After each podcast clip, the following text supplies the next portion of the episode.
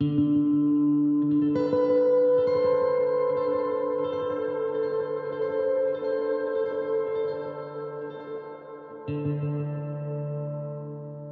man nogensinde er ude i en skov om natten, hvilket jeg nogle gange er, øh, og det så blæser, så kan man sætte sig sådan op ad et træ og, og lytte ud.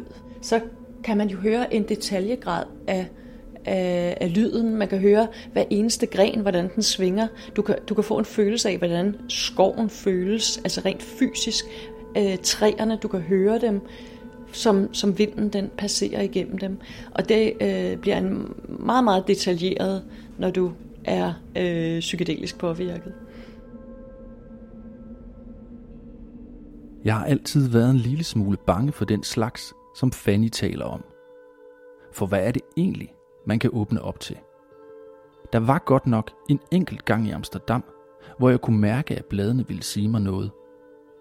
Jeg fandt aldrig ud af, hvad det var, men jeg tror ikke, at det var noget ubehageligt. Mit navn er Lasse Telling, og i fem udsendelser dykker jeg ned i rosens historie. I den første udsendelse skal vi høre om den ros, der åbner dørene ind til det ukendte og tager dig langt væk fra alt det, du troede du vidste.